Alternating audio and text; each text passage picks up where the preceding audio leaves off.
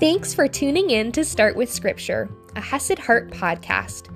I'm your host, Audrey Grove, here to bring you biblical application and meditation to help your life be both informed and transformed by God's Word. Learn more at HesedHeart.com. Hello, my friends! I'm so excited to dive into this kind of part 2 episode of this story that illustrates how God cares for us and how He speaks to us.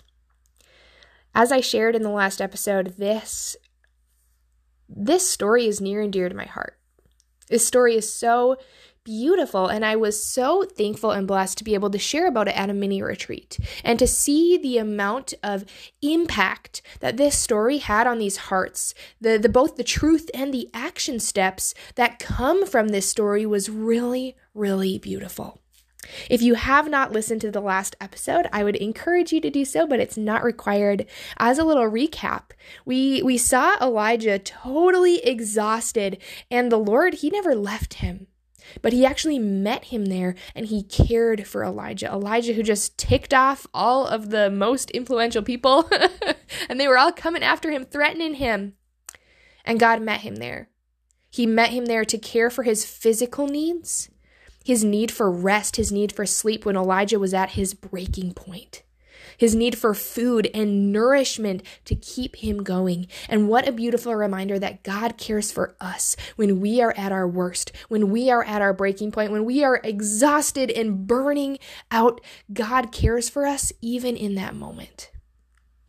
And the beautiful reminder we saw too, that even strong people, even people who are doing God's work, sometimes get to that point of running on fumes, running on empty. And so when we are healing from that burnout, when we're longing to hear God's voice, maybe we're confused about a next step and we want clarity, because that's where Elijah was at, right? He was burnt out, he was done, and he did not know the next step. What do we do? Let's dive into this story and see what we find. We are in 1 Kings chapter 19, and we're going to go ahead and start in verse 7, which we heard in the last episode. And the angel of the Lord came again a second time and touched him, that's Elijah, and said, "Arise and eat, for the journey is too great for you." And he arose and ate and drank, and went in the strength of that food 40 days and 40 nights to Horeb, the mount of God. So we see here that God is, inviting him to meet with him. He's caring for his needs, and He is inviting him to rely on the Lord, because He says, honestly, the journey is too great for you. And people say that you never get more than you can handle, but we know biblically that that is just not true. Sometimes God uses circumstances that are too big for us to humble us, to get our attention, so we rely on God, or so it is His strength and His power that is seen and witnessed instead of ours. And so Elijah is on his way to this mountain. Continuing on, there he came to a cave and lodged in it, and behold, the word of the Lord came to him. And he said, "What are you doing here, Elijah?" He, Elijah, said, "I have been very jealous for the Lord, the God of hosts. For the people of Israel have forsaken your covenant, thrown down your altars, and killed your prophets with the sword, and I, even I only, am left. And they seek my life to take it away." That is such an honest pouring out before the Lord. And I love that God invites him and He says, "What are you doing here? Why are you here?" And Elijah's able to pour his heart out and tell him all of the struggles he's facing, that he feels so alone, that people are seeking to kill him, that he is the only one left, that all the others have turned away. And what does God say? And He said, "Go out and stand on the mount before the Lord." And behold, the Lord passed by, and a great and strong wind tore the mountains and broke in pieces the rocks before the Lord. But the Lord was not in the wind. And after the wind was an earthquake, but the Lord was not in the earthquake. And after the earthquake, a fire, but the Lord was not in the fire. And after the fire, the sound of a low whisper, or some translations put it, a still, small voice. And when Elijah heard it, he wrapped his face in his cloak and went out and stood at the entrance of the cave. And behold, there a voice came to him. It's so beautiful that God asks Elijah to go and wait for him because he's going to come right by. And God, sends this wind, but he's not in it. This earthquake, this fire, but he's not in it. He's not in these big signs, these big things going on. These big earth-shattering, earth-shaking events. No, God was in the stillness. God was in the quiet. And that is when he chose to speak to Elijah. If you put yourself in Elijah's shoes, you're just wanting to hear from the Lord. You're wanting to talk to him. You're at your end of your energy, end of your rope. You're ready just to give up and give in. You're fed up. You're exhausted. You're tired. And here the Lord tells you to wait for him. And as we talked about a couple episodes ago, waiting is a choice. And Elijah chose to wait through the wind. I can't imagine how terrifying that was, being on top of a mountain and having this crazy wind and the rocks being thrown around you. Insane. So he chose to wait through the wind. God's not there. He chose to wait through the earthquake. Again, can you imagine how scary that must have been, waiting in this cave? The fire outside the cave? And yet Elijah chose to wait for the Lord. And in that waiting, God met him in stillness. And what did God meet him with? And behold, there came a voice to him and said, "What are you doing here, Elijah?" God asks the same question. And he, Elijah, said, "I've been very jealous for the Lord, the God of hosts, for the people of Israel have forsaken your covenant, thrown down your altars, and killed your prophets with the sword, and I, even I only, am left, and they seek my life to take it away." And again, Elijah pours his heart out to the Lord, saying the exact same thing. Now, I don't know about you, but if I were in that situation and God asked me to wait through all of these crazy calamities, all of these things going on around me that seemed scary or difficult or challenging, and I'm waiting for him and I'm not hearing his voice, I would be frustrated. And then he comes back and he asks me the same question. But not Elijah. Elijah chose to wait. And again, he poured his heart out to God. He gave him his problems. And how does God respond this time? And the Lord said to him, "Go, return on your way to the wilderness of Damascus, and when you arrive, you shall anoint Hazael to be king over Syria."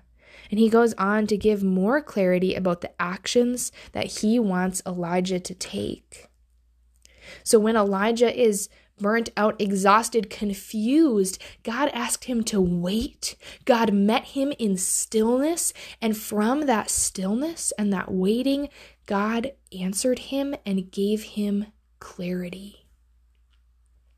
So not only did we see that God cares about Elijah's physical state, but he cares about meeting with him as well. And at the mini retreat, a client said that God already knew everything. God didn't need to wait for Elijah to pour out his heart because he already knew. God already had the clarity. He knows everything. So we know that this story is not about the end result, but about the process. The process of waiting for the Lord and hearing his voice in stillness. Two things that are very, very hard for us to do today. Why? Because stillness goes against everything that our culture kind of is right now. Our culture is very busy. Our culture applauds not only doing a bunch of things, always having the next thing to do on your to-do list, but our culture is always very involved in our phones, in our media, in our TV, in our streaming of music or whatever it is. There's always something going on around us, and stillness is very countercultural. Stillness is also really hard because when you're still, you are forced to confront yourself. You're forced to confront the hard feelings, the hard thoughts that you're having about yourself, about your life. You're forced to confront any discouragement, any doubt, any guilt, any shame, any anxiety. You're forced to confront that during stillness. And I really believe we're forced to confront that while we're waiting on God. But we see clearly here that even though all these crazy things can be happening around us, God sometimes chooses to speak through stillness. Yes, God can use other means to speak. Of course he can.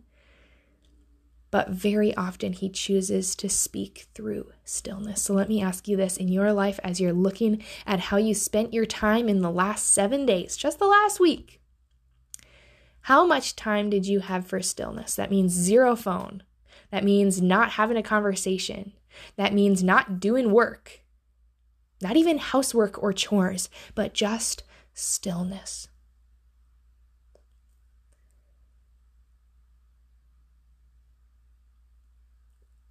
I would like to say today that I do believe that God is inviting you to invest in more stillness. Whatever that answer was for you, I believe that God is inviting you to come to him, his presence, to really rest in him in that stillness more and more in a new way. And I also want to say that stillness doesn't have to look the same for everyone. Some people find stillness when they're making a beautiful painting. Some people find stillness when they're meditating on God's word. Some people find that stillness when they're going on a walk outside without any music in their ears. Some people need that soft instrumental music going on in order to focus. They need to fidget with something in their hands. So please know that stillness doesn't have to look the same for every person, and stillness is built slowly over time. So if even 5 minutes of stillness sounds completely overwhelming, that's okay. Maybe for you, it's 20 minutes. Maybe for you, it's 30 minutes, an hour, 2 hours. That sounds overwhelming to you. That's okay, because stillness, like a muscle, is built slowly with slow and steady growth. And that means that you can start exactly where you are today.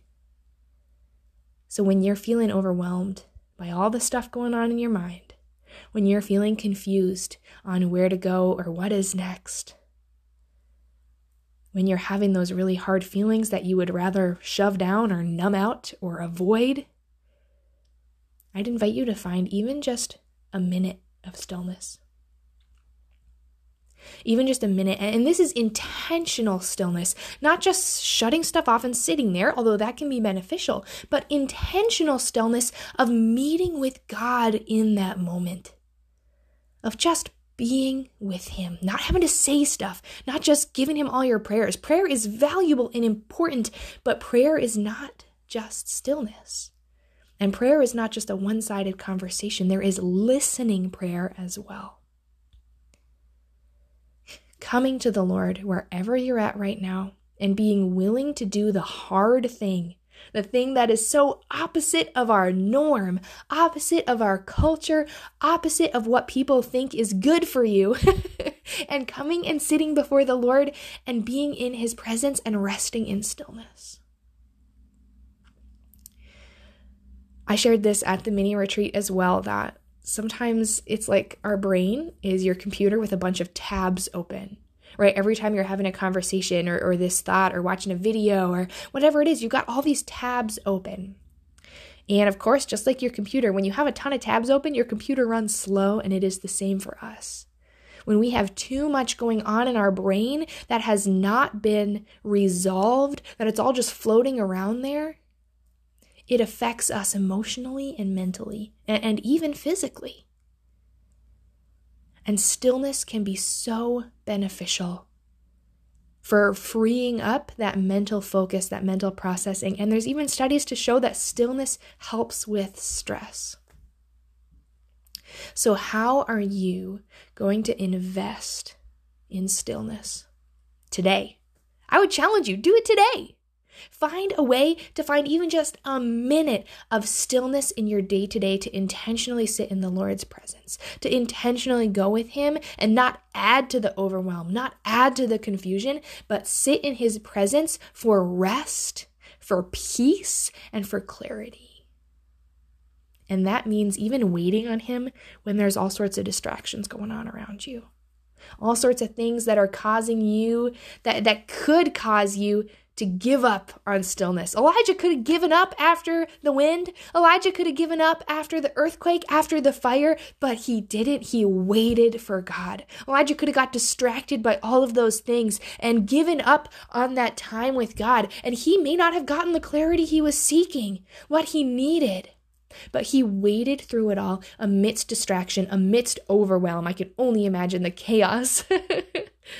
He waited for God, and he waited for him, and God met him in that stillness. So how are you going to invest in that stillness today? Even just a minute of intentional stillness, turning off your phone and just sitting with God, allowing your brain time to process, allowing your heart time to hear from the Lord. How are you going to invest in that stillness? Because that stillness is so beautiful. And the thing that I love about this verse is that not only does God care for us, but he invites us to meet with him. Us. What did we do to deserve that? Absolutely nothing. But because of Christ, we are children of God, and God invites us to be with him because he values you. He loves you. And that is such a beautiful thing. He cares for you, and he invites you to be with him, even when you're exhausted, even when you don't know how you can go on, even when there's all of these overwhelming distractions around you. God still has that invitation for you and that care for you. And even when you don't feel it, we know and we can trust that God is working because he is way bigger than our feelings. He is way bigger than what we can see. Invest in that stillness today and remember how God cares for you and how he invites you to meet with him. Thanks for being here today, my friends. I will catch you in our next episode. Stillness is one of the tools and disciplines that I work on with my coaching clients because it is such a valuable way for us to grow with Christ and, just like Elijah, to get the provision we need to be able to step out and live our kingdom calling, your kingdom calling.